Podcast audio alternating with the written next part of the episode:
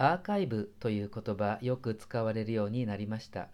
もともとは記録文書保管室という言葉です。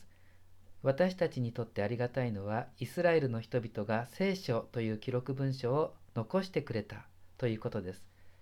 ユダヤ教やキリスト教という宗教は文書の宗教そういう色彩が濃くだからかなり大切なことは心のアーカイブに聖書の物語がたくさん保存されているということです。あの絆がどうしてできるかそれは人との記憶が心の中にたくさん残っているからで親だったら自分の子供があの時初めて笑ったあの時迷子になって泣き叫んでいたとか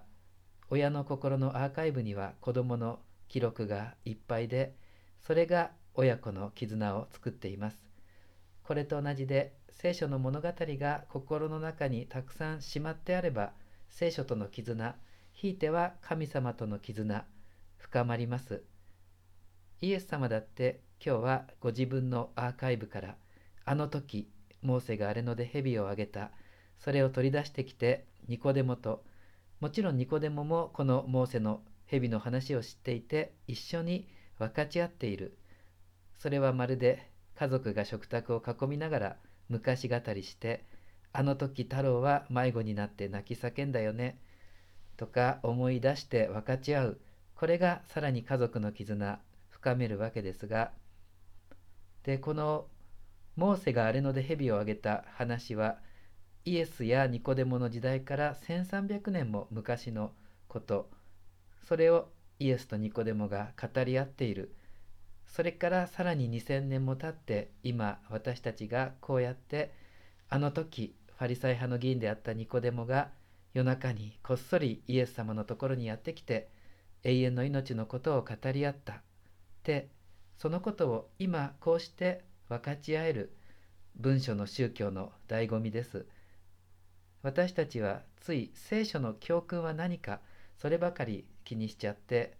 モーセが蛇をあげた話ってどんな教訓があるんだなんて。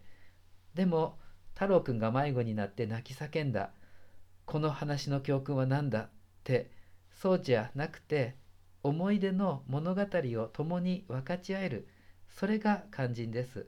聖書は教訓が説かれている書物じゃなくって物語が書き連ねられた書物です。その物語を私たちが自分の心のアーカイブに少しでも多く保存しておくこと。瞑想して悟れ修行して精進しろ勉強して理解しろというよりも聖書の物語を読んで心のアーカイブにしまっておけばいい。どこに入れたか分かんなくなったとかしまっておいたこと自体忘れてたとかそんないい加減なアーカイブで全然いいと思います。聖書を開いてたくさんの物語を食べておくこと、